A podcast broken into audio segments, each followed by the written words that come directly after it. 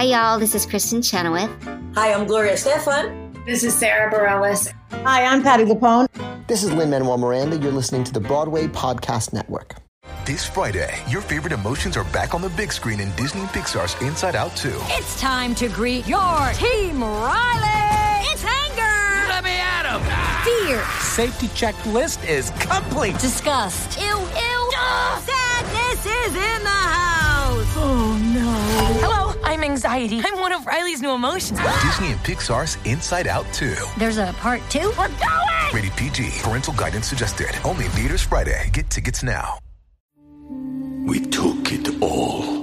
We brought them to our land. An endless night, ember hot and icy cold. The rage of the earth. We made this curse.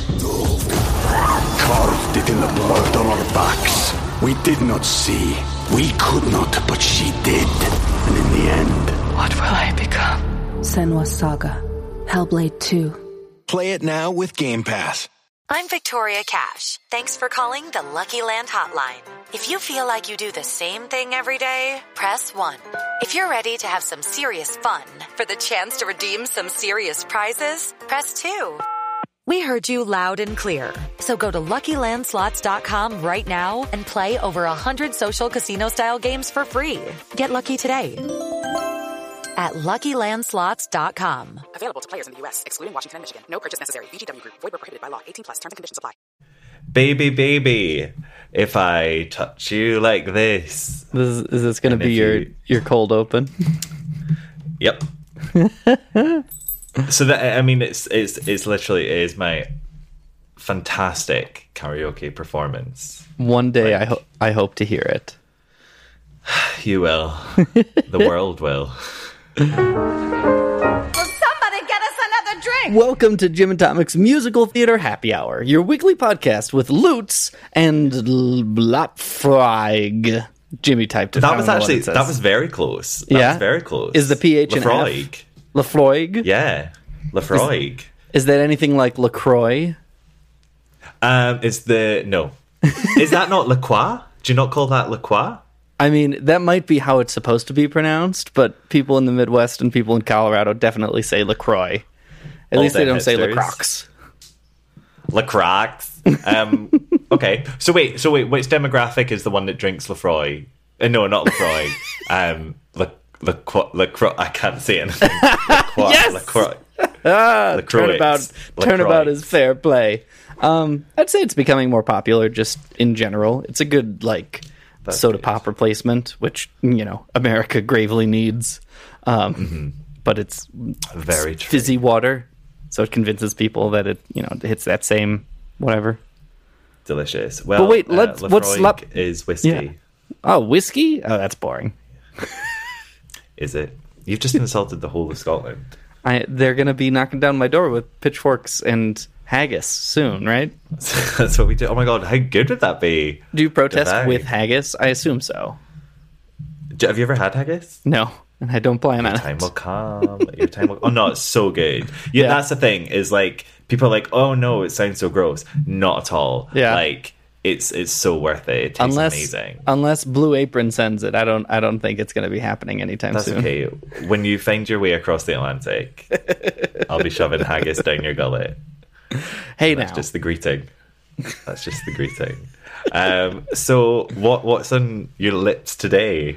um, today I've got some aged mead that I guess yes, mead was the only. Uh, mead was the only. It's the only thing. Are there any other kinds of in I don't think they drank anything else in the medieval times. 1100s? I think it was literally. Yeah, I think it was just meat. I mean, medieval, medieval. You know what I mean? I don't think that's how Maybe that I don't even think they had water. No, all the rivers were just had- filled with mead. Yep, honey-based alcohols. Um, and I actually hate honey, so this is an awful time for me to be drinking mead. But That's needs true. must, you know. It's, it's it's the things you do for your art. Thank you. Yes. Um, yeah, I've often been compared to like Marina Abramović. Mm-hmm. Um, I don't know any other big performance artists. But there you go. Um, Why are we drinking this mead, Jimmy? Well, we are drinking this mead because in 1985, the musical that we're talking about today, which was conceived and created by a big league lyricist and librettist, and we're talking big league here, Mhm. um, and it proved to be a British hit, and we'll put hit in inverted commas, um, tried out in a US high school instead of heading straight for Broadway. what show is this? It could only be one thing. It is Blondel. Back with us to the Middle Ages and hear the story we've rehearsed. A heartwarming story of a medieval minstrel by the name of Blondel. And the monarchy served so faithfully King Richard the First. Richard the Lionheart, in French, Coeur de Lion, was, however, the name by which he was known at the time, because after all it was 1189 and nobody had heard of Richard Second, let alone Richard Third. Gasp with amazement as the foundations of Plantagenet society are rocked by the gentle twanging of a lute. Thrill to the tale of a talented troubadour who became a crusade's most unusual recruit. Quiver, quiver, quiver with emotion through Blondel's desperate five-nation quest with a woman he loved in hot pursuit. Throb, throb, throb with anticipation as the era's most ruthless killer stalks the king. Stalks the king with intent to execute. Benedictus, Benedictus, Benedictor man. Benedictus, Benedictus, all this and more. Blondel? Blondel? I think they make that joke throughout the show as well. They kind of do. It's definitely Blondel. Okay. The yeah, the man himself uh, calls him calls him Blondel. Okay. I will say right off the bat, Yeah. I had never, ever, ever heard anything about this show at all. Yeah. Until we're doing it for this podcast. yeah. Um, yeah, that's fair. I mean, until it popped up again uh, in the UK this year, I hadn't heard anything about it either. Yeah, so that's good. That doesn't it's- often come along. It's fascinating. So, from our quiz question, this musical has book and lyrics by Tim Rice, who is the Yes. big league lyricist and librettist. This is our first Tim Rice. Is, is this our first Tim Rice? This is We've- our first Tim How Rice. have we gotten through so many Lloyd Webbers and not hit a single Almost Tim 50. Rice? I know. Well, we've done all the bad ones.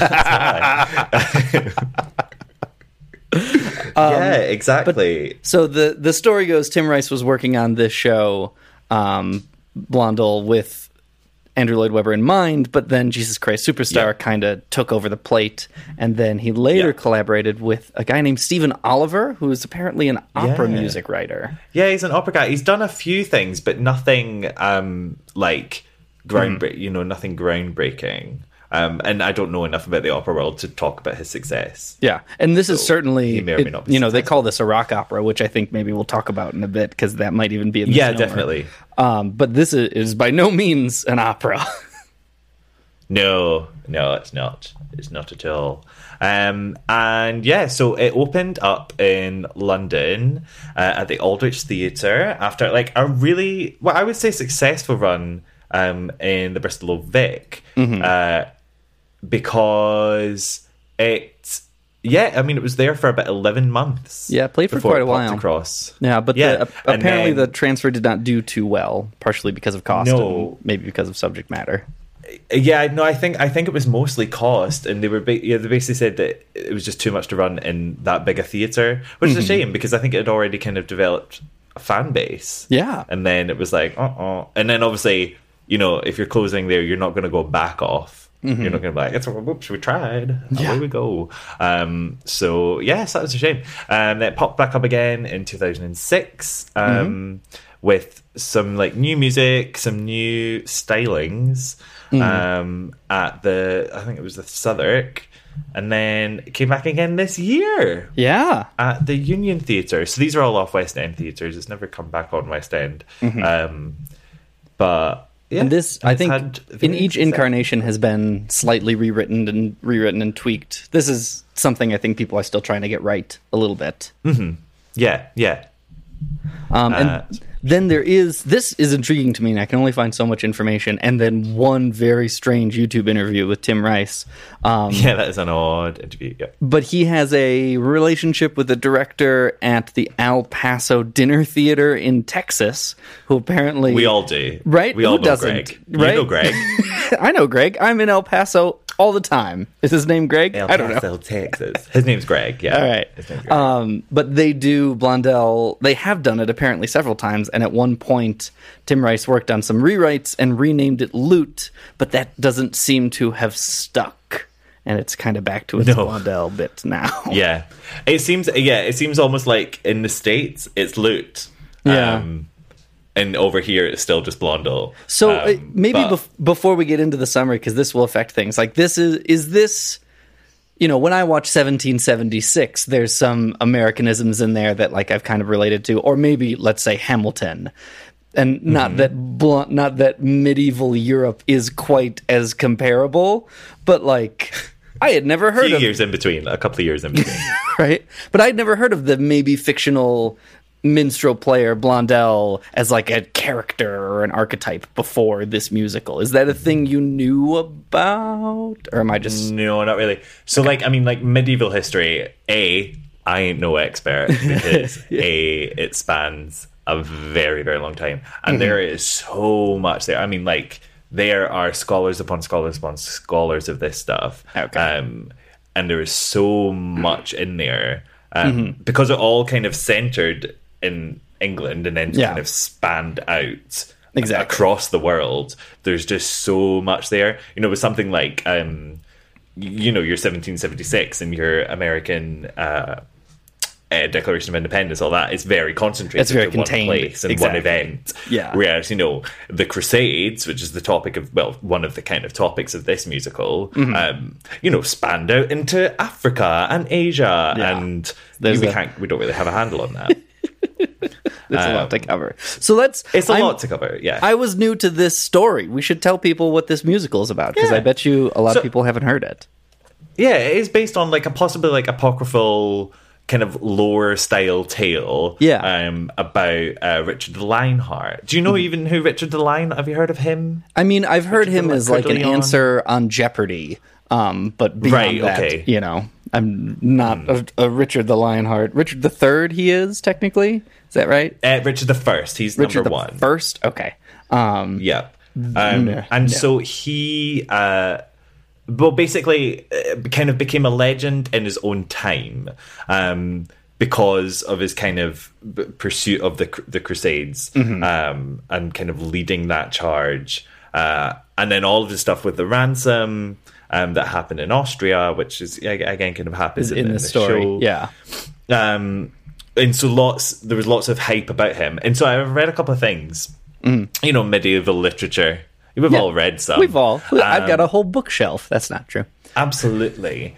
uh, but I was reading a couple of things about. He was kind of. Uh, He's kind of like the most known about king that nobody knows anything about. I'm sure that that was something like the quote because he's got this like legend status. Mhm. Um, you never really know much of the actual facts. Right. There's so much that's been written about him. He he that. That- that makes sense. Like he entered myth so quickly that it was hard to separate that out from what he actually was.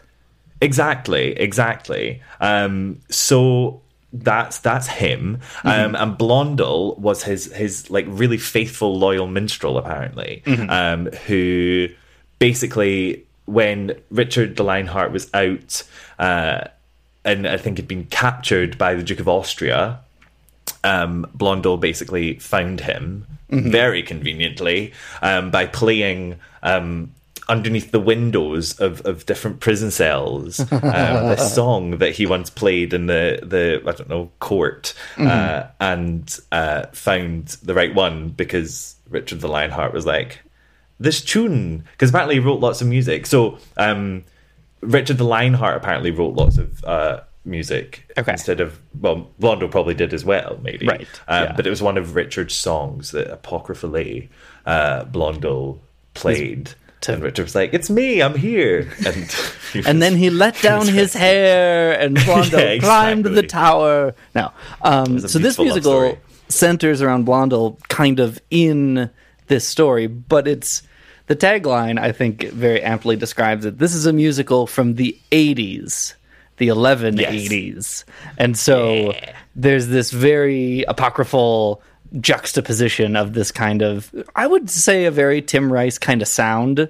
Um, and oh my that- god, yeah. Oh, you know, Well, actually, no. Well, that's the thing is like Tim Rice sound. I Right. Want, like again, like pin that and capture that phrase, and then Yeah. we're going to talk about that in a little bit. Exactly. because that's Um, a very interesting point. But yeah, and also we haven't done that much from the eighties. No, we haven't. I We've don't done- think. We've done plenty from the '70s, and this is certainly Yes. in that in that weird kind of '70s bit um, that my boyfriend doesn't like, but it's in the '80s instead. Yeah, exactly. we're in Chessland now. It's great. we are in Uh, Chessland. Um, yeah. And so there's, you know, the whole thing is narrated by a quartet of four monks. Um, there's a lot of comedy and contemporary reference. Um, this Yeah. is not a musical that takes itself very seriously. It's kind of like Spamalot meets Pippin with some 80s rock thrown in. Yeah, I guess there's elements. There's kind of elements of everything. It's very, it's just very fun. That's the thing. It's thing. very it's, fun. a constant comedy. It Yeah. never steeps itself into the realm of like darkness or you know barely goes heavy. You know, Yeah, it's not no. like JC. It's not anything like that. Um, it's really, it's just a good, it's a good Yeah. laugh. It's a good romp. Um, yeah. yeah. So let's should we get get get get get get get get get get get get get into it? Sure. Let's go. Appreciate your burning quest to write, to change the world to prove when you create that you're the best. And even though I love your music, I never think your words, but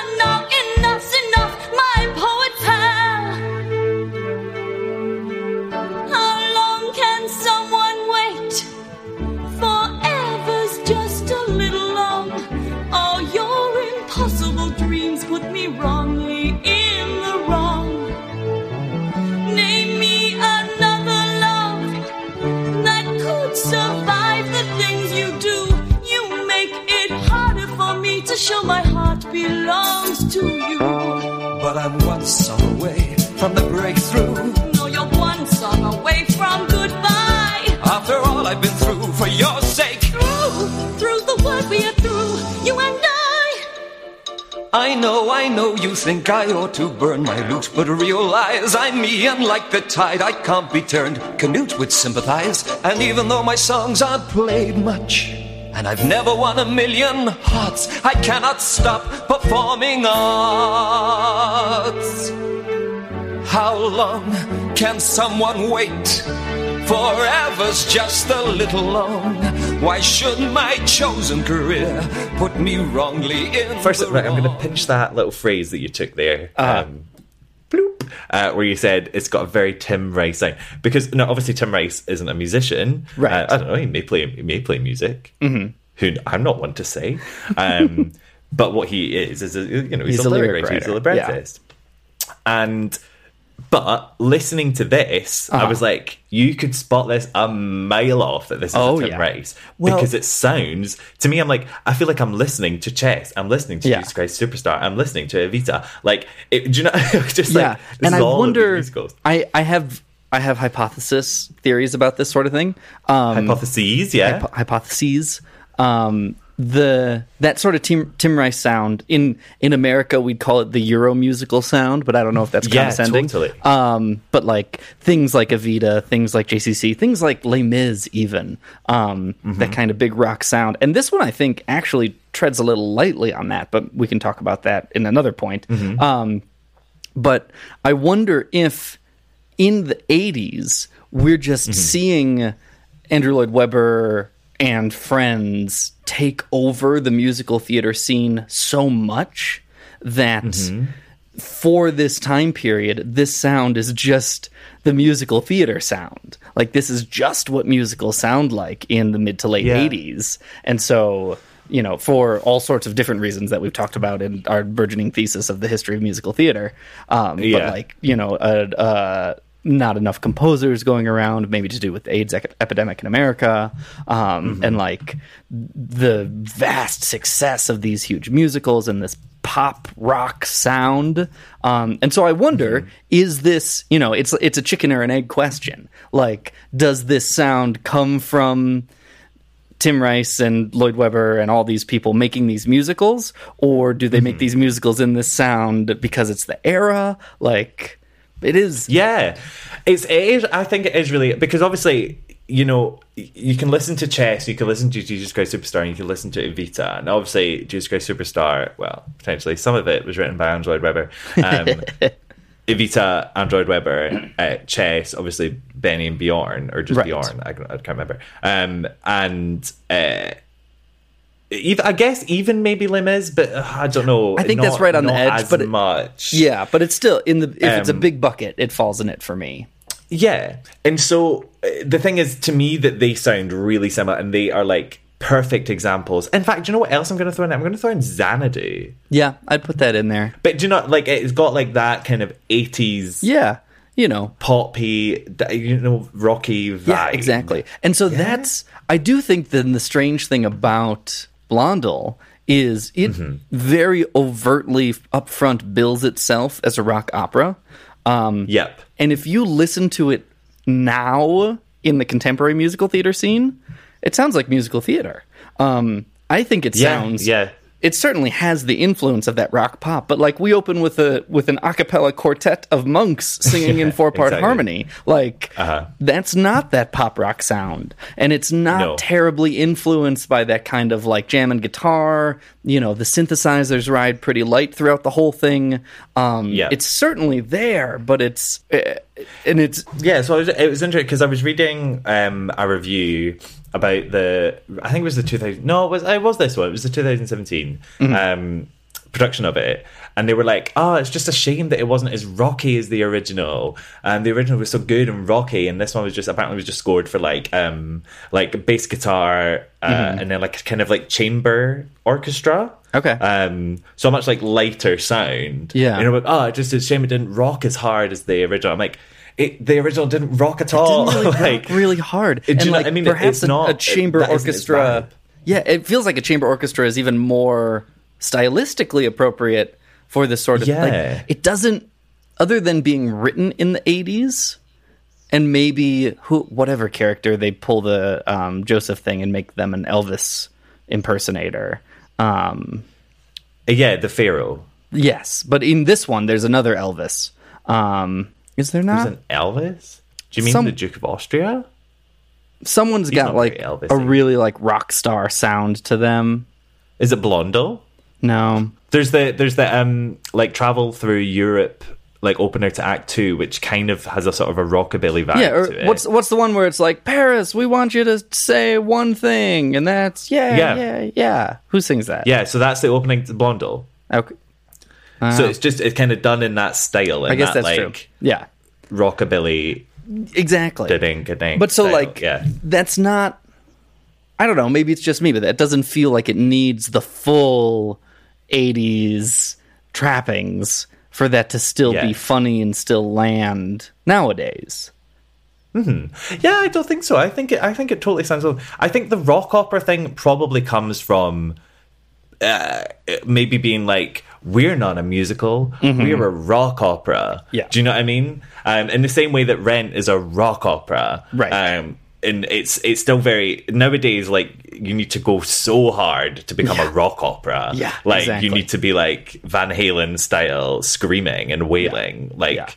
To be a rock opera, Yeah, well, and it- and you kind of listen to this and you're like, oh, it's, Yeah. it's quite light. it's the, it's the difference between the original Tommy and the revival of Tommy. Um, Hmm. Is the original sits in that rock opera world, and then we see that it's actually just a piece of musical theater in disguise. Yeah, yeah, exactly. I mean, because something like it's weird though, because something like Jesus Christ Superstar, I actually probably would be inclined to call a rock opera. Yeah. and even now, depending on how it's scored. Mm-hmm. Um, but I don't think I think Blondel is like you know rock opera light. Like Yeah. it's it's Yeah. Well, it's so much more- it's like pop opera maybe. Like yeah, a pop, opera. It it's so much more narrative than something like JCC.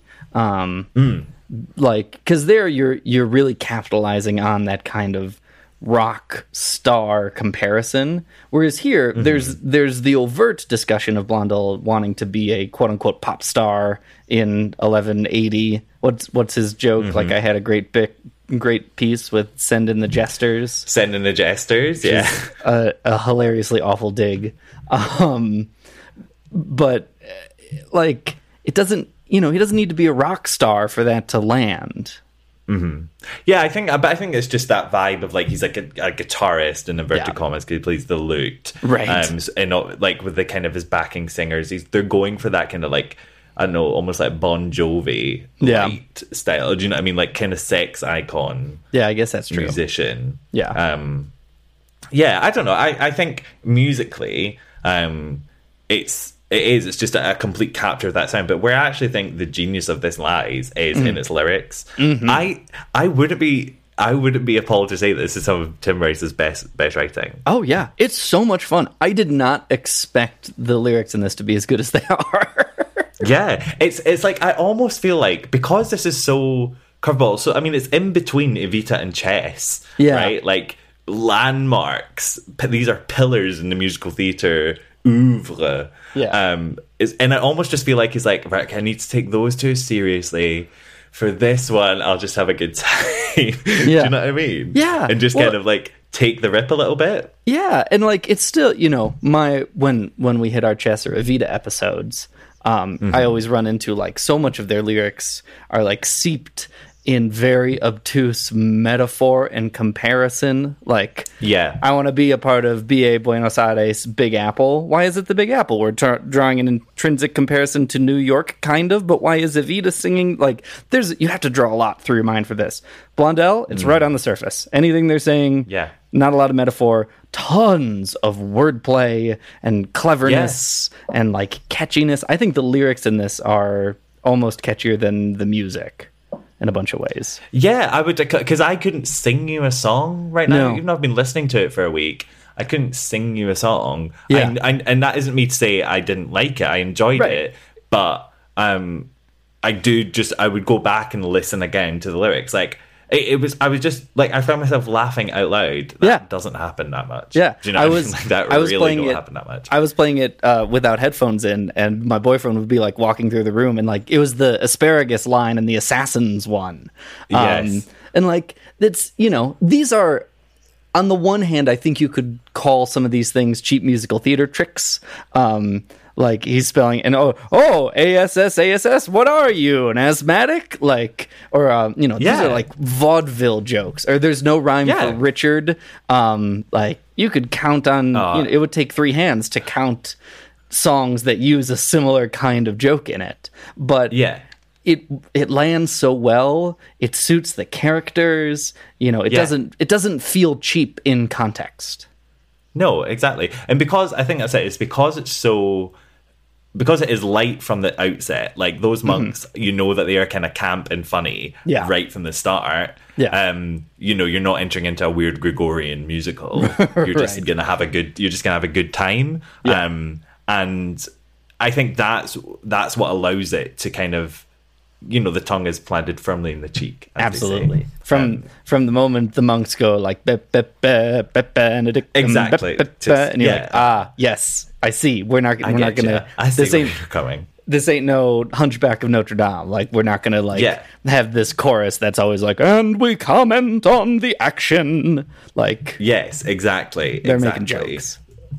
Um, have you got any favorites? Uh, I can't see. This is why I I I got nervous when I said out loud. I find the lyrics so catchy because I can Uh-huh. never remember them. um, That's fair. You know. Well, I've got some fav. I've got some faves. Tell me, tell me. I'll laugh with you. Such a wet attitude's A, a heresy, B, an error, C, mad. Mm-hmm. Yeah, because you got that internal rhyme in there. a heresy. B, an error. C, mad. I, I literally I've listened to that four or five times just to be like, did you? did you? Yeah. You did. You very much did. So good. Um, you're off your trolley, get on your bike. Like Mm-hmm. that's That's a good one. smart. Yeah. Do you have those phrases in the US? I know enough to bike. understand it. I mean, right. yeah. It's you know, there's there's so much of that reversal in here, which is built into the core of the show. Is Mm-hmm. eleven, you know, the eleven eighties through the lens of the nineteen eighties. Yes. Yeah, exactly. Exa- and that is it's fun when they have those moments. Yeah. Um the um ah so good in the song just before the assassin comes in. Mm-hmm. Um So how on earth can I ensure that Richard won't return? I need a what's the word? I mean a what's it? Deus ex machina. Sir, it's your lucky. it works Yeah. so well and uh, that's one of my favorite things as well is see when you put in um what are they called what are those with i've used them before in this podcast and i couldn't remember Mm. like the uhs the ums the Oh, uh, like filler words.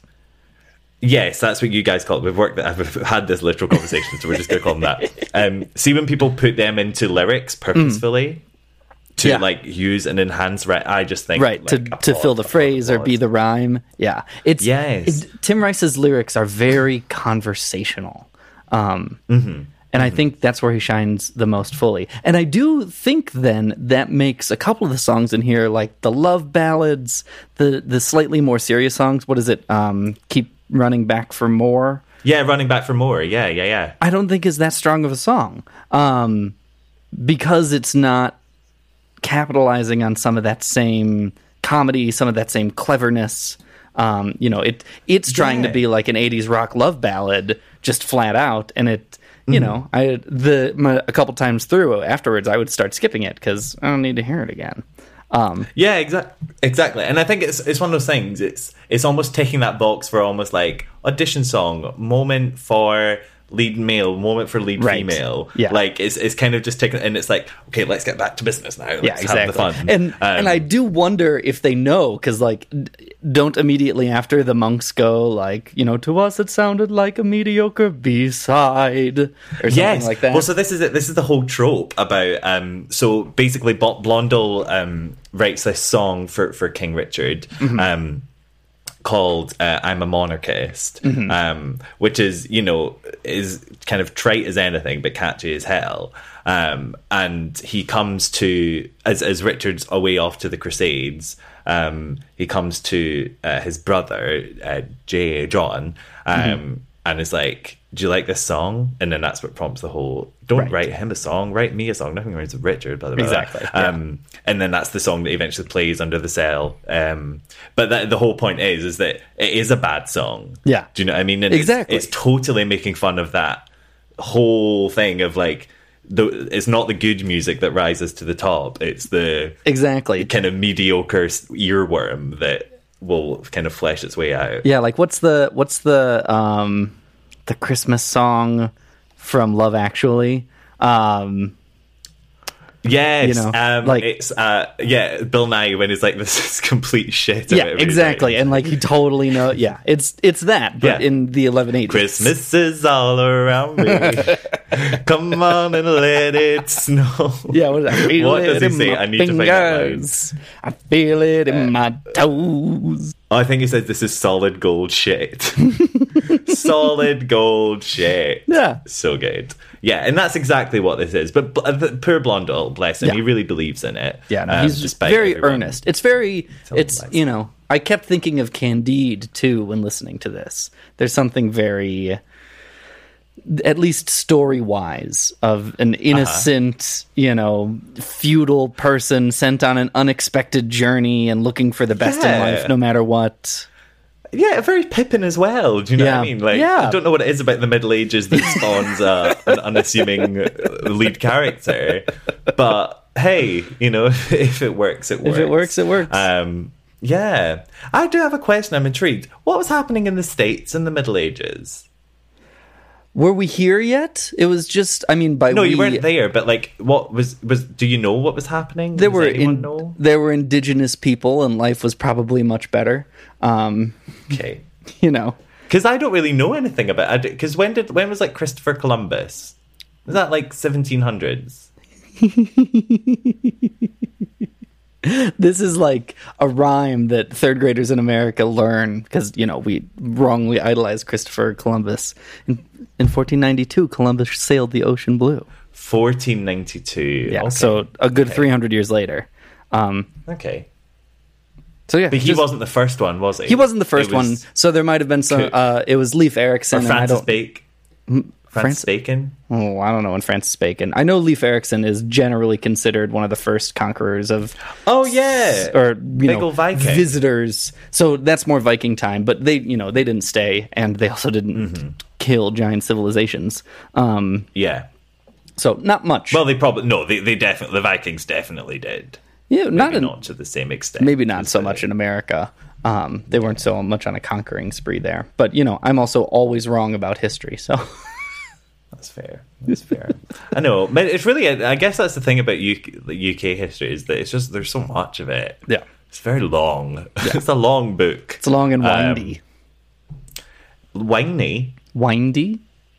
windy. I think it said windy. I was like, it's anything but. It's dark as sin. Um. So yeah. We took it all. We brought them to our land. An endless night, ember hot and icy cold. The rage of the earth. We made this curse. Carved it in the blood on our backs. We did not see. We could not, but she did. And in the end, What will I become? Senua's Saga. Hellblade 2. Play it now with Game Pass. Medieval times. The problems are gone. Observe how the rhymes flow. It's a phenomenon. When you write your chanson, it's easy with John. A name with no rival. Well, maybe Yvonne.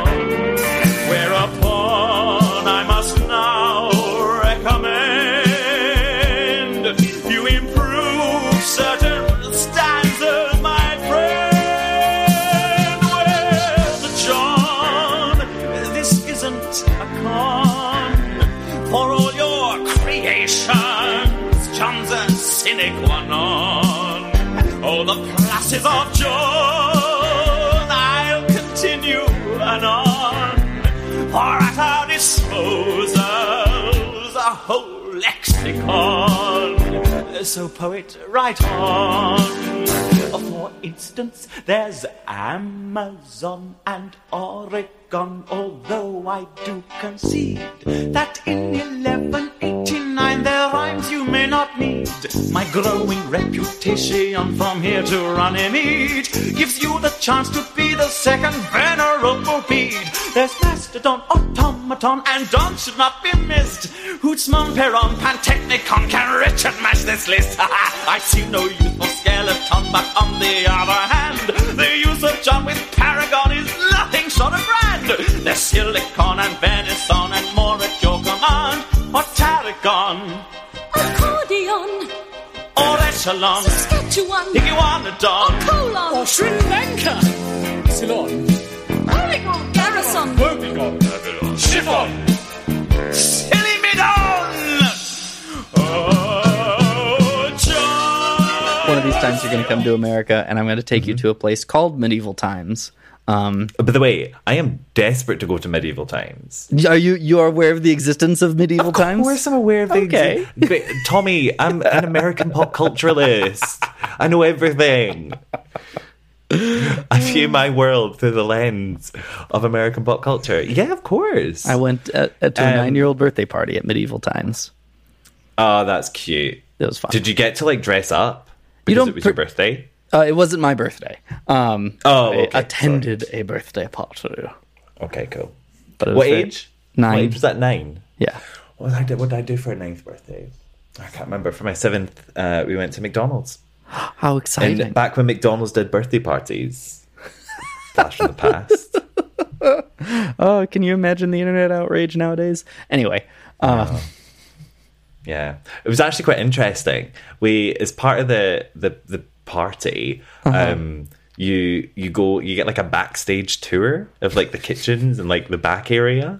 Um, and like it was quite funny because like so my brother was like filming just the party Uh-huh. and then continued filming as we like went through and one of the managers was like you can't film in here and we're like oh my god so we probably have some secrets we have some like Ooh, pre-healthy McDonald's days yeah. secrets sec- I mean, McDonald's is still unhealthy, but yeah but before like laws came into play about like you know you have yeah, to the- call it back in the wild west of fast food when you could Yeah. put the when you could put the rat meat straight into the hamburger. Exactly, and it tasted even better. anyway, um, so let's talk about progressive females of the Middle Ages slash Blondel, the unlikely political satire. This, I mean, I think this is one of the biggest things that kind of reminds me of Candide is Blondel and oh, what's her name? Fiona. Fiona are like on this journey as a duo with and without the assassin at certain points, um, Mm-hmm. and like variously fighting and getting along throughout the whole thing. Yes, And uh, I don't know where I was going with this. Cool. yeah, well, I think Fiona's just an interesting character. I think she's a really interesting character because right from the get go, um, she uh, is just like she's kind of going off on her own. Like she is a hundred percent, Yeah. um, a hundred percent. uh, Indep- you know, independent woman number one. She's Mm-hmm. very disparaging of her of her little love, Mm-hmm. um, Blondel, um, and uh, kind of is uh, not too happy that he wants to pursue a career in the arts. Yeah. Um, she thinks there's better things to be doing. Mhm. Um, but basically, so Fiona is um, a member of the court uh, of of King Richard, Mhm. um, and has been there for 20 years and she kind of wants out of her indentures Yeah. uh, because she's she feel like she's she's served her time Mhm. um, and so she tries to get out um, and goes to to King J- King John or Prince John sorry um, to, to to try and get out and he's like absolutely not don't be Mhm. silly you can't leave um, and so she kind of runs away from that Right. um, and takes matters into her own hands and I, Yeah. I think that's really good that's very uh, progressive Yeah, I mean, it's certainly not something that probably happened in 1180. This is a, a contemporary construct. Um, no she would be killed 100% Yeah, immediately. killed yeah. Um, but it does it, it it lends some. It I would say it's as I don't know hashtag patented Jim and Tomic um, insightful as this show gets. You know, it, Yes. it's the part Uh-huh. of the show that's either making a point or reinforcing a point, or is more than just the fluff on the poster. Um, yes, definitely. Yeah, I'd say there's two there's two branches that we're going to talk about in this Mhm. section of that, and I'd say definitely one of them, and like I guess it, they all kind of come through the eyes of Fiona. Yeah. Um, and her, the things that happen to her. Um, but even like in, in Act Two, she's the one that you know manipulates everything to Yeah. rescue the king. Blondel, Yeah. Blondel really doesn't do that much. No, she's. I mean, she's the brains of the bunch. She's the you know. Yeah. What gets him out of trouble? Exactly, exactly. Um, so I think that's really good because even, I, I guess, even in the eighties, we were starting to see kind of the rise of the female. Um, Yeah, I mean, we're- we, obviously we ju- uh, just had Eva Peron, Mhm. hooray, hooray. Um, who you know still had kind of her flaws. Um, and then we're just about to have chess, where you again have these kind of really nice, strong, complex females. Yeah. Um, and I feel like writers were just starting to become a bit more aware. And it wa- it wasn't just Tim Rice that was doing this, obviously. Um, but you know, I mean, I feel like they were really starting to. Yeah, I, I think you're seeing it like to to very oversimplify. In the '70s, we have the kind of complete destruction of societal standards and norms as it comes to these things. You know, free love, mm-hmm. and we're gonna be mm-hmm. humans of the world, and that's how we are. And I think in the '80s we swing back a little bit, but what you're seeing is the repercussions of that in a more structured society. So it's like a, a combination of the what were previous gender roles in you know the 50s and 60s with this mm-hmm. new idea of you know, and women can do things too. Um, yeah, and you start seeing that reflected in the art, like this. Mm-hmm. Yeah, definitely, and it's it's good to it's I guess it's good to see that it was happening. Do you know what I mean? Because now we don't really question it as much, right? Um, but I feel like you know, even something is is in the background as Blondel. Yeah. Um, it's nice to see that there were still these characters that are like, hey, a decent role for a female that Yeah. not you know, the love interest. Yeah, exactly. Because that's Well- the thing. It almost feels like Blondel's the love interest. And yeah. Do you know what I mean? I wonder Because she definitely wears the trousers. you know the the fifth time they rewrite this i wonder if there's a way they could flip that a little bit and i know the it's the only good part that comes out of that tim rice interview at in el paso um, but that with loot one of his big rewriting goals was to make both blondel and fiona a little more likable or relatable Yeah, he or- said likable, but I don't know. I mean, from listening to it and watching the original, I was like that. I I liked them. I got them. It Yeah. wasn't, you know, I mean, I wasn't like, oh, these people again. Um, but I think just because because it was a very light show, um, I didn't really care. As you don't much. really Do you know what I mean, I was just like, give me some characters. I'm totally down with it. Yeah. Um, but it was nice to have someone there who was who was more human, and I feel like Fiona was the kind of embodiment of that. Yeah. Um, in in many ways, I know I'm very intrigued to see what happened with Loot. Um, and uh, because it's one of those uh, because 80s Blondel uh-huh is kind of fallen into myth. yeah um, Lord of the Rings style. Do you know what I mean?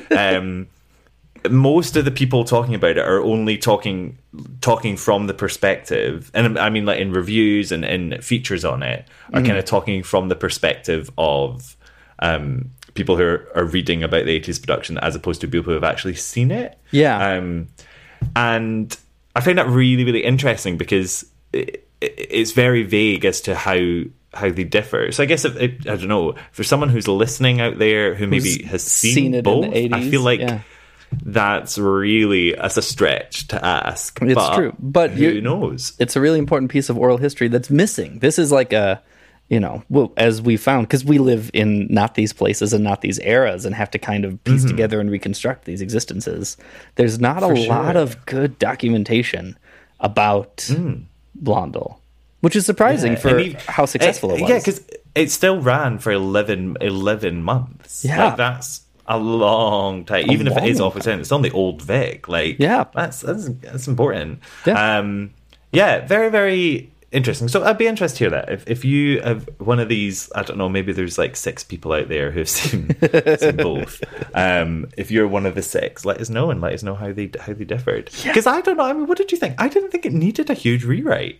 No, I think I mean I uh, maybe am developing a bit more of an allergy to that kind of 70s and 80s aesthetic. Um, right. But but that's just in the setting and some of the time. Like I I mean, and you know, who knows? Maybe we're cursing the world with this, but I could see a, a pretty decent production of this hitting Broadway or off Broadway in the next couple years without much change. You know, hmm I I don't know. I don't think it should work in the states at all. you don't think so? No, not in the slightest. Uh, I just feel like, yeah, I don't think British history works across the pond. But it's so maybe then I'm just reading it differently. This doesn't feel like a historical piece to me. This feels more Yeah. like Pippin. You don't need to know a darn Yeah, thing about uh-huh. history to appreciate Pippin, even though it is historical fiction. But it's so yeah, maybe that's not what I mean. It's very, it's just very British in its delivery. Like it feels very Gilbert and Sullivan. It does feel Gilbert and very, Yeah. Uh, not, it's not pantoy, but it's very British. Like Yeah. it's, it's Yeah. very very British. And I don't know if that's gonna fly in in the states anymore. Certainly not on Broadway. I don't think that's gonna gonna fly because I think uh, we have kind of talked about this before. But something like Matilda. Mhm. Um, you know, they they British washed it and Yeah. they cleansed it of all its Britishness. Yeah, I guess that's true. and, uh, you know, America, and you can Americo. Right, because it's it's just explicitly in the plot. Yeah, Yeah, I don't know. exactly. I guess I didn't. I haven't thought that all the way through. It is- It's fascinating. Mm-hmm. I mean, maybe think Luke, maybe Luke has been Americoed. Yeah, I mean, it, you know, we know. give give the monks one line that's like at the very beginning. That's like, we know this is a bit of British history, but don't worry, we'll help you through it. Like, I, I think that so. One of the most on the topic of British adaptations to American pieces of theater. Um, One of the most fascinating examples of this I've seen is actually a play. Is Noises Off. Um, Yes. Okay. Great. and if you look at so the the the play like the book play was Yeah. for a british audience, audience written by a british playwright very much set in england but then they made Yeah. a movie of it which everyone should watch and americanized it a whole bunch but what they did was Mm. um, they made michael caine the director and gave him all the lines that were quintessentially british um, Mm. and it's not you they're changes you'd never notice if you just watched one or the other but only when you hold them side to side do you see like they change you know michael caine has a speech in the play or the director has a speech in the play about king lear or a production of king Uh-huh. lear he's doing which they changed to hamlet for an american audience um, Right, okay. and like there's a, a couple references i think of being done in time for tea which also just seems Mm-hmm. like a stereotype i have of england um, and they get rid of some of that sort of stuff um, yeah. but like I don't think I don't know. It it didn't maybe it didn't ring as quintessentially British to me. But I can't quite yeah, say I why. that's interesting. That's interesting Yeah. because I think it's I think in its sound it's very British because like you say it's got that Euro musical vibe. Yeah. Um, but in terms of just I would say a lot of the the jokes Mhm. they just seem very British. But as a, maybe maybe I'm doing it a disservice. Maybe it totally would work. Hmm. On the topic of noises off though, oh my god, that's the funniest thing I've ever seen. The Oh, yes. Is is Oh. literally the, it is literally the funniest thing I've ever seen. it's so seen. good. I, I I mean we're we're veering into a whole new world, but if you watch um, the movie, which I highly recommend, watch it twice, um, and very specifically look for all the things that go wrong near the end, and you can see the actors struggle with those things in tiny, tiny ways at the very beginning. Um, Yeah. there's it's just magical. It is a wonderful piece of theater. It's one of the best play to movie adaptations I've ever seen. hmm That's interesting. Yeah, I I don't know if I agree because I Yeah. think it, it just I think that it needs to be live. Do you know what I I, mean? think it. I think it's much funnier live. Um, yeah, uh-huh. I think because I, didn't I didn't laugh and kneel, but then maybe because because I, saw the play first, yeah, I knew the conceit. Yeah. I guess that's true. Do you know and what I mean? wonder. So it- I've often watched it in the context of like a high school technical theater class, both as a student and a teacher, and I wonder if that okay. adds some of the live audience feel because I wonder, yeah, thirty people around you. Yeah, potentially. Um, but yeah, anyway, that's a side note. Um, one of the things I do think, and again, I don't know how this would fit into a, an American audience Mhm. mindset. Um, but so when this was written, uh, Mhm. there were loads of nods to uh, Miss Margaret Thatcher. Mhm. Um, and the complete state of the UK at that point in this sort of um, kind of tyrannical leader Mhm. uh, and the the filthy poor, basically, um, and the powerless poor, um, and it's it, it's very. I don't know. It, it, it's- almost borderline satire Mhm. in that at that stage. It's not.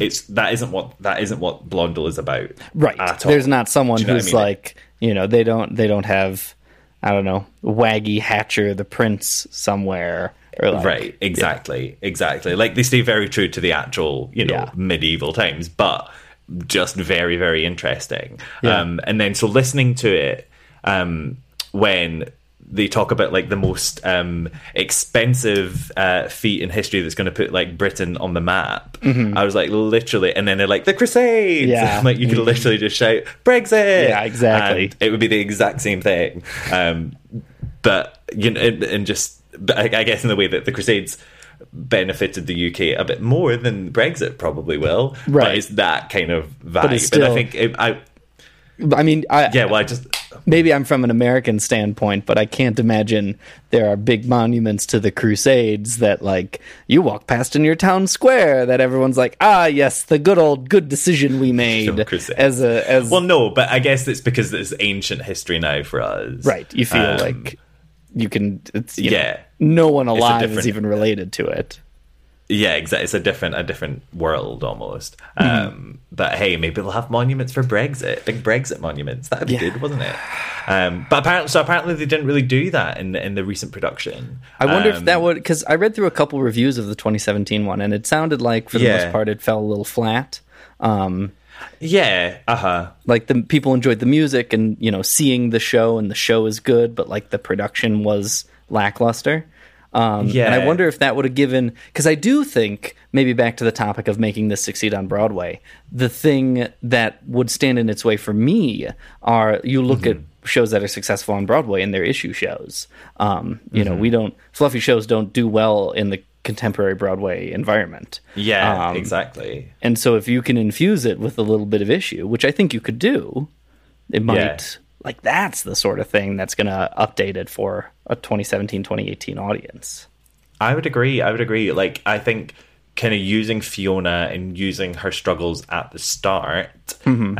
um, while she's in the court, really kind of hitting that home and maybe flashing back to um, John a bit more Yeah. and finding out a bit more from what's happening at home. Because kind of in Act Two, once they're in Europe, they're very much in Europe. Yeah. Um, and I think maybe yeah, jumping back a bit more to see uh, kind of all of it because that's the thing is um, John was uh, one of the first kind of like bad kings Mhm. um, and very much was out for himself Yeah. uh, and would do ho- kind of did horrible things Yeah. um, and so that's I feel like you could have a bit more of that but then if you did have that would it be the same show Right. And it's also, I mean, you know, he, he he's a uh what's the word?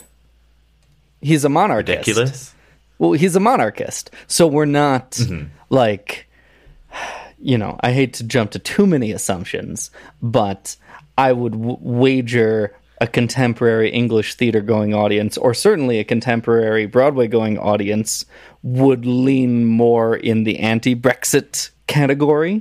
Um, Mhm. And if we're infusing I don't know. Like, I don't know how this lands then if you follow the metaphor all the way through. Like, does it become so full satire that we're laughing at these silly people in the show for following through Oh, with de- this like conquest? Yeah, I think definitely. I think definitely, but um, it's. I think you just need to kind of, yeah, I don't know, get, get, kind of be highlighted more because it's almost just Yeah. like a cheeky wink. Yeah, exactly. And then we're away from it. Yeah. Um, so I don't know. Yeah, I don't know. Um, It'd be interesting to see. I think it, it would be worth pursuing just to try, you know? Yeah, exactly. I think there's there's lots you could do there. Just be even the odd line, just to make it a little bit more Mhm. contemporized. Uh, yeah, I think totally- that totally combined with a you know in our American Idol kind of America's Got Talent, whoever's got talent kind of world, Mm-hmm. with the um, Blondel looking for his pop song recognition. There's something Yeah. very contemporary there. Between those two things, you could do like those. Those are the things that would need updating, if that makes sense. Yeah. Well, here Yeah, I definitely. am in I would sunny absolutely Spain, and wouldn't you just guess? From Pyrenees to Benidorm, this place is rich and less. My castanets have clicked and rain have wasted my ole.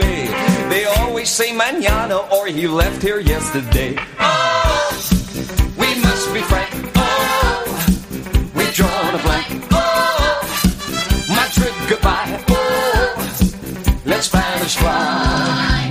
Now in between siestas there is not a lot to do.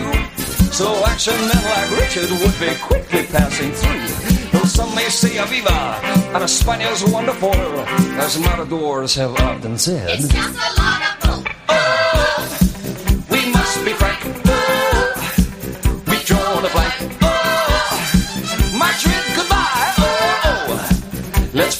Spanish fly. Good people of Spain. What a thrill it is to be here in your wonderful country, isn't that right, girls? Hmm. But before we leave, we'd like to ask you one very simple question. Wanna hear you say yeah? Wanna hear you say yeah? Wanna hear you say yeah? Yeah! Yeah! Have you seen my key? I see! No! Oh.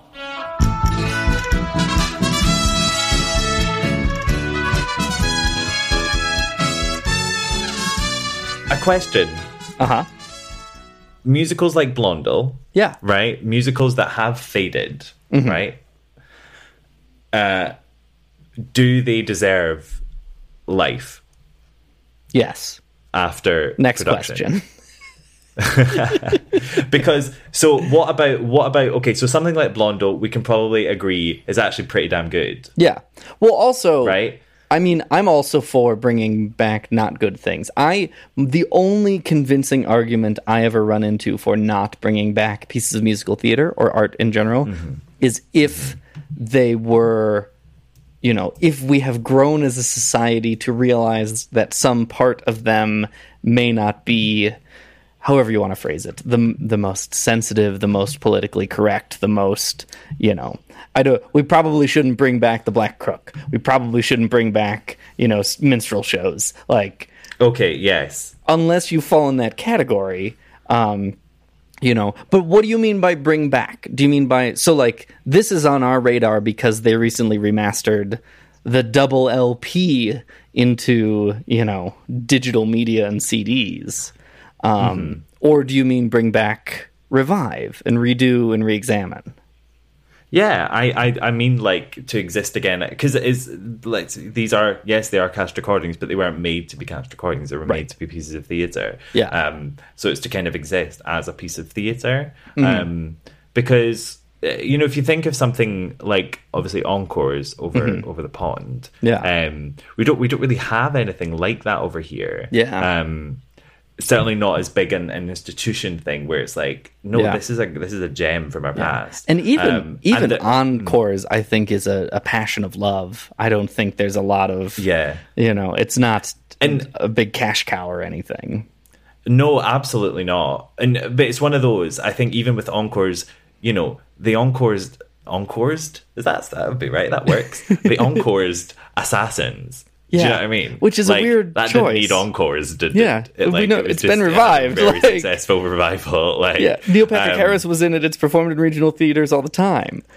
Yeah, Like- um, but the, you know, it picks up and it does pick up some other good ones. Right. Um, but I don't know. I just think it, it's like I don't. know, It's an interesting Yeah, point Yeah. where you know there's there's so many shows out there that have literally just you know there'd be like six people like say literally six people Mhm. who would know them Mhm. and probably love them yeah, um and it's actually because that's the thing is like if it weren't for you know the stars aligning the eclipse passing and us discovering blondel Right. i'd have i'd have never Ever. you know i mean i'd have never Ever, ever, ever. not And, even like- the, the pool of tim rice would have, Right. have got Exactly. me into it because i would have been like everyone makes a blunder Yeah. cool um But- and i feel like that- that's a shame because it's i thoroughly enjoyed it yeah, it was so much fun. And like even Mm-hmm. you know, and apologies to the three people who I've forgotten about, but I live in a world where I get. 2000 comments a day about like have you listened to this have you listened to that and some of them are Right. pretty obscure stuff and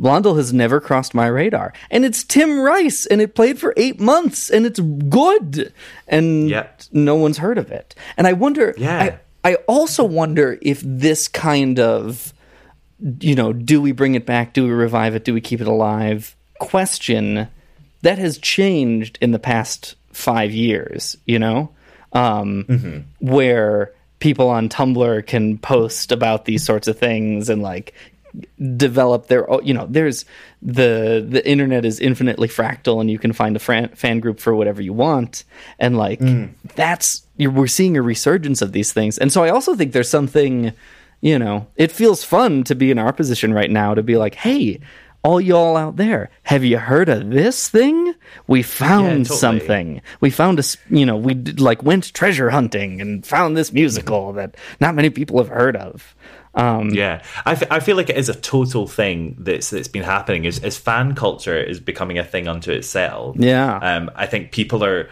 constantly on this search to be the fan. Yeah. Do you know I mean? To be like the I actually know everything about this. I am the champion for Yeah. this piece, And it's- and it's beautiful. and that's quite cool. It's Yeah. beautiful. It's dangerous. I mean, this is probably probably where we should talk about it a little bit. But the whole Mm. Great Comet Twitter, you know, saga. Perfect time to talk about it, Tommy. Perfect time to talk about it. what a fantastic segue. Yeah. Um, yes, social bloody responsibility. Yeah, it's uh, it's born out of this social media attachment that exists around these pieces of musical theater. And you know, can I tell you, Jimmy, in a tangential way, you know, not specifically, not explicitly, not on my own, but I feel responsible.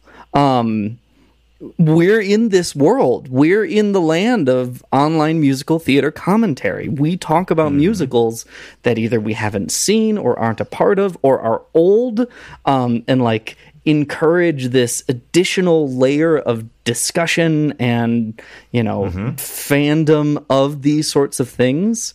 Um, You know, Hamilton certainly lit the pile of gunpowder, but there was plenty before, and there's plenty on the outside of that too. And it's us. But what I would say is what we aren't doing are calling people racist who aren't racist. I sense you have an opinion about these things. I agree. Wait, you're, glad. Yeah. I, Yeah, I agree. like- I, I do think there's there's nuance to it all. I think so, but it- it's one of those to you can't deny that with Comet. Um, I mean, obviously we are completely biased, and like Comet means more to me, I think, than any other show has ever ever Mhm. meant, just because of the experiences Right. it has brought me. And I will hands up and say that I am biased. Um, but uh, you know, even just looking at it from an outside perspective, Mhm. at the moment there is no more diverse a show has there ever been as diverse a show Right. and for people who are just flat out ignorant Mhm. and don't know anything about it to Mhm. just turn around and see a hashtag and be like okay i'll do that yeah, Yeah. racist it's racist Yeah. to to oh it, it- it's just it, it infuriates me because that is a lack of social responsibility Yeah. we've all seen black mirror do you know what i mean we've all seen Yeah. what happens when you hashtag things Right. bees will fly out and kill you like Right. that is what's literally happened to the great comet Yeah. Do you know but what I so I will to be I agree with you. To be mm-hmm. devil's advocate, it mm-hmm. gets you know in in our light speed millisecond information super world we live in right now. Like, let's say on a hypothetical, we're talking about this musical Blondel that, you know, no one has heard about, and we are professing to be authorities on it to a certain extent because we've listened to it mm-hmm. and we've done research on it and we discuss it, and mm-hmm. that's the sort of thing we do. But what if we get something wrong, which we do all the time? Yeah, um, yeah. And bec- by, you know, by sheer definition, we don't know that we got it wrong. If there are all sorts of scenarios where we get something wrong in the wrong way or have the wrong assumption about something. And all it takes is a couple button clicks or an influential tweeter or someone to get that snowball rolling. And once it's down the Yeah. hill, even if it's based on false assumptions, you know, there's no but stopping. i'd say it. like i don't know i don't know that because i would say the things that um we get wrong Mm-hmm. are you know seeing lindsey stirling instead of lindsay mendez Right. do you but that's i mean that's just because we, haven't yet and because we think we're pretty thorough in our research. But I, I would say I am pretty thorough in my because because I feel like I have a social responsibility because we're putting out ideas there, Yeah. and because we do have a following. Yeah. I think you instantly have a social responsibility there Yeah. to do your research, fact check. Yeah. like that is. We, we all know now the world that we live in, the world of gorgeous and lovely fake news, Mm-hmm. um, and we know that we need to fact check everything. We Yeah. can't trust anything on face value anymore. Yeah. Um, But it's I think even- it's just so important. Yeah, it's so yeah. I agree. I find it so tricky because like we're Yeah. not talking we're not talking hard and true facts here. You know, we Mm-hmm. like the the concept of a fact is something I think we're redefining in 2017, and I don't mean Yeah. that in that kind of alternative facts kind of sense, but Mm-hmm. in the idea that we are all human beings and things only exist through our perception of them and our perceptions are different um you know so for easier things like let's say i don't know the speed of light or how much i weigh or like constants yes facts easy. But when we mm-hmm, start mm-hmm. treading into like was this casting decision made through some kind of racism or institutional racism or as mm-hmm. because of it maybe not even explicitly so but as a result of it there's it's harder to define it's harder to agree on the facts there it's Yeah. harder to come would- to and- a mutual perception that equates I would totally, I would totally agree with you on that point, and I would say that you know there is a lot of nuance to what happened there. It wasn't by any stretch the perfect way that things should have been done. Do you know what I mean? It's not a case of they're completely in the right, and uh, this is all a farce. But the the thing that I take issue with is the the snowball that surrounded it. Yeah. Yeah. because there was just too much of that, and it Yeah. severely, Yeah. you know, affected things and and incorrectly like Yeah. it just flat out incorrectly um so that's that's where i that's where my issue comes from Yeah. You know but I mean? so perhaps bringing it back a little bit, should we revive the unknown? Should we, you know, Jimmy and Tommy Mm-hmm. be doing this podcast about Blondel, a relatively unknown musical? I think yeah absolutely because of the power this sort of stuff has. You know, Yeah, true. in a in a world where every background character in the movie of Les Mis has gifs about them on the internet, like Yeah, exactly, like you know, exactly. carrot holding man, and like or I the love carrot holding man. Oh my god, Right? fuck yeah, carrot holding man. That's me on Tumblr. That's yeah, me. exactly. Or like all of the fan art out there about the slash fiction of the minor Mormons and Book of Mormon and like Yeah. animatics of you know their honeymoons together. Like people have, and I think it's all wonderful. I think it's all great. And Mm-hmm. you're right. There's a response. There's an there's an implicit responsibility that comes with it sure. because you profess to be some kind of owner or communicator of the art with it. And it Yeah. takes a lot of work. Yeah. You know, you and I both know this. Like Exactly. to go into this sort of stuff to figure this stuff out. It takes a lot of work to do these things justice at least 70% of the time. For sure. No, for sure.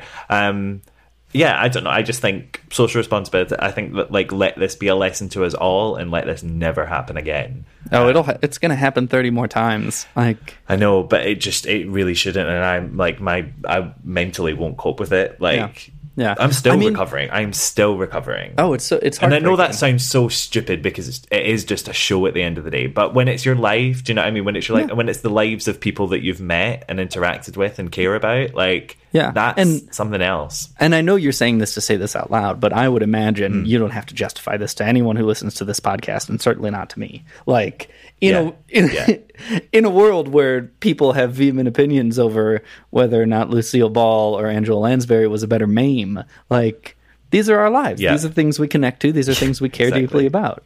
Um, Yes, I, I do think it is interesting to talk talk Angela about. Lansbury. Yeah, I know completely. yeah. Um, I do think it's interesting to consider that, like, we, and I mean that both in the royal sense and in the collective sense, um, are spinning up this kind of like secondary contingency to specifically musical theater in our case certainly to all sorts of pop culture things. But there is something uh, maybe it's because maybe it's confirmation bias and just because it's in our world but there is something special and unique about it in musical theater world.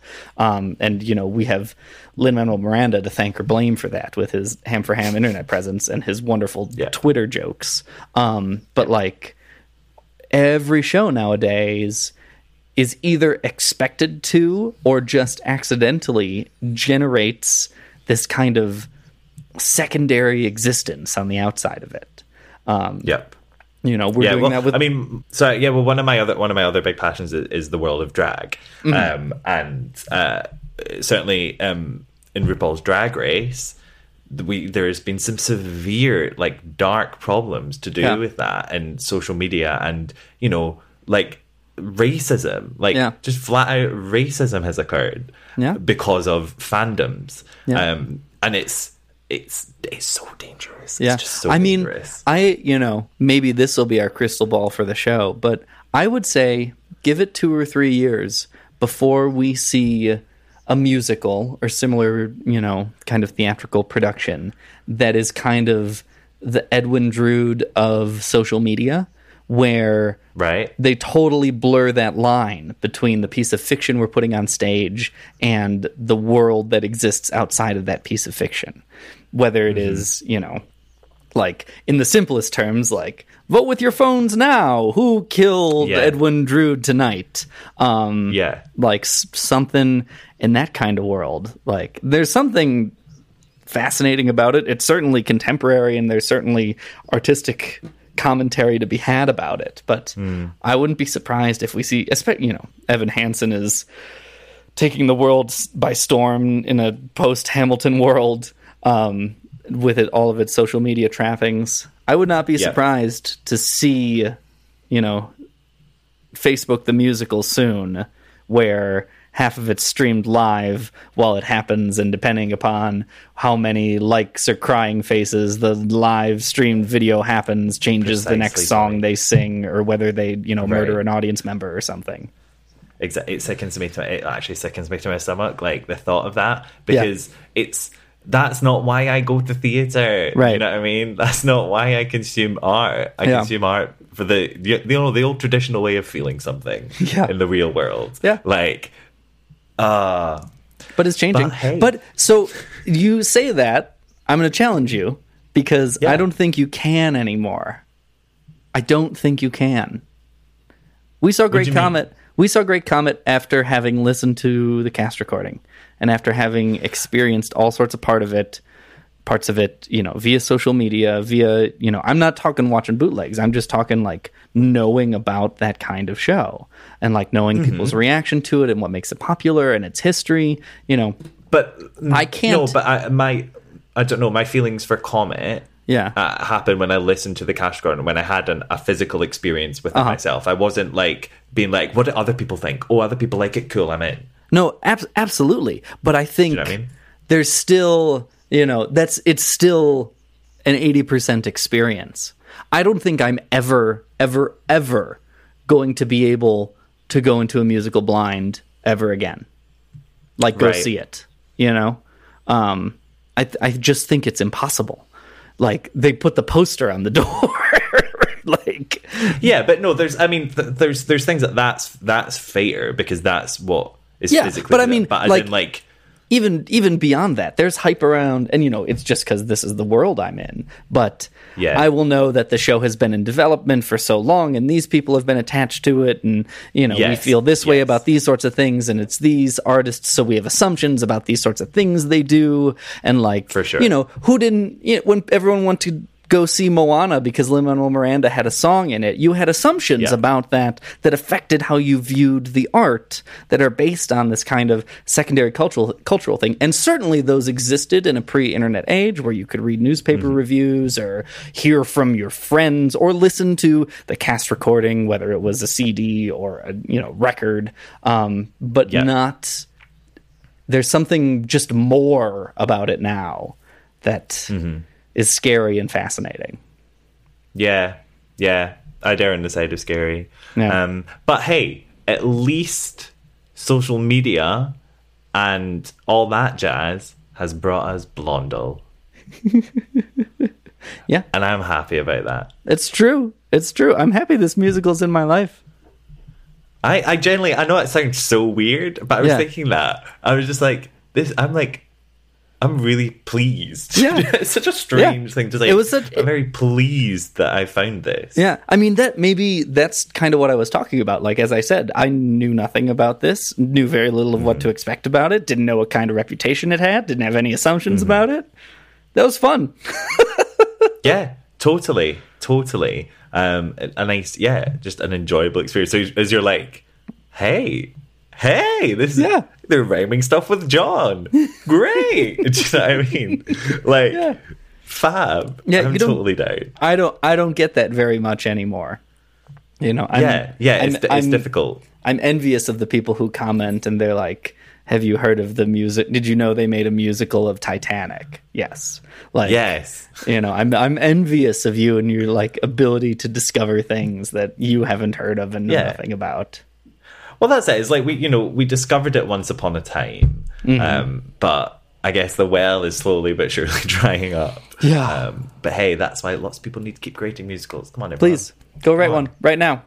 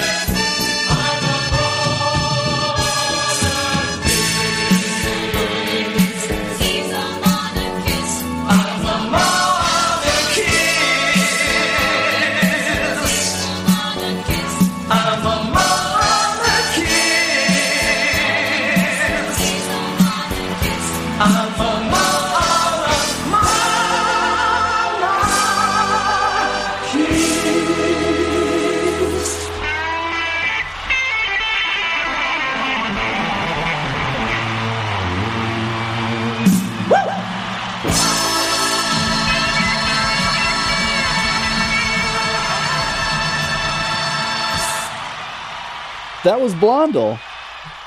It was. Who knew? Who knew? Go listen to it if you haven't. It's worth it. No, I, and like seriously, go listen to it. Yeah, do it. It's not easy to get, but It might be easier As- soon, but you'll find it somewhere. yeah, exactly. Um, if you go hunting, we've listened to it. Yeah. So therefore, in fact, do you want? I was going to keep this secret, but do you want to know a fun, interesting bit of musical theatre trivia? Yeah. Um, I have actually bid on the LP on eBay because Really? it. yeah, I, like I weird, like I weirdly love it. Like that's... I weirdly love this show. I think just because it, it's, it took me so much by surprise. I think Uh-huh. that's what it is. I'm like, I'm charmed. I'm I do. So, charmed. Jimmy, you know what our goal is? Our goal is to find the person who outbid you on eBay now, because you're probably soulmates. Well, how do you know I'm going to be outbid? Oh, well, because we put it on the I may have- podcast. May have- yeah, well, no, because it's fine. The auction will be up by the time All it right. uploads. All right. Well, Um, cross your fingers, everyone, that so- Jimmy's won his bid. Exactly. Um, yeah. Hey, Tommy. Blondel's all well and good, but I want to do something else next week. Well, have I got a quiz question for you? I hope so, because that's the format of the show. Yeah. Originally, Act One of this show that we're doing next week was slated to end with a round of musical chairs emceed by a gorilla. However, the producer of the musical didn't think that this number worked, much to the dismay of the choreographer. Strangely, when they adapted the musical into a movie later, this same choreographer ended up performing in the new number that replaced the Gorilla Musical Theater Chairs, musical chairs piece. What show? I'm sorry, but whoever thought you would ever say the sentence? A round of musical chairs emceed by a gorilla. whoever thought that? Do you know what I mean? When you I- woke up this morning, did you think I'm going to say this sentence? when when we started this podcast, I actually wrote a list of goals. Number one was get invited to a Broadway show, and number two was say the sentence to the sentence around a musical theater chairs emceed by a gorilla. So does this mean that after after this next week? That's you're it. We're done. That's, you're- That's it. done? It's been a good run. All goals achieved. All goals achieved. Um, but no, don't worry, Tommy's staying. Um, I hope. I hope. Yeah. Yeah, okay, he's, he's staying. Good. Um, if you want to get in touch with us, you absolutely can and should. Um, come find me over on Twitter at as in Hendrix uh, and YouTube at the exact same handle. And I'm Musical Mash on Twitter and Musical Theater Mash on YouTube, or check out our show Twitter, Jim and Tonic.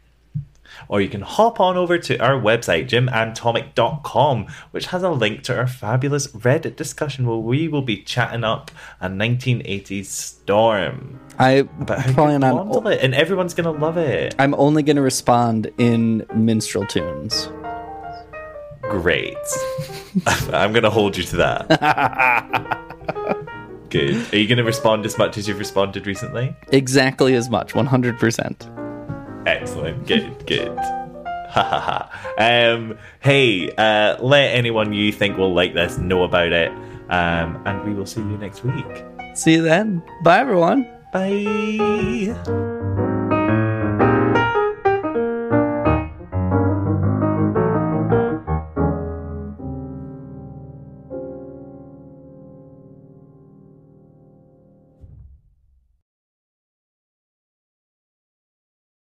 Have you ever wondered how your favorite performer actually feels?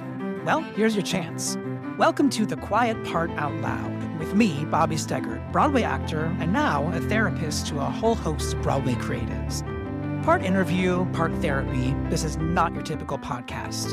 We'll go right to the heart of things with some of your favorite artists what they still struggle with, what lessons they've learned, what they haven't figured out yet. There's enormous power in saying the quiet part out loud. Are you listening? Step into the world of power, loyalty, and luck. I'm gonna make him an offer he can't refuse. With family, cannolis, and spins mean everything. Now, you wanna get mixed up in the family business. Introducing The Godfather at ChumbaCasino.com. Test your luck in the shadowy world of The Godfather slot. Someday, I will call upon you to do a service for me. Play The Godfather now at ChumbaCasino.com. Welcome to the family. No purchase necessary. VGW Group. Void where prohibited by law. 18 plus. Terms and conditions apply.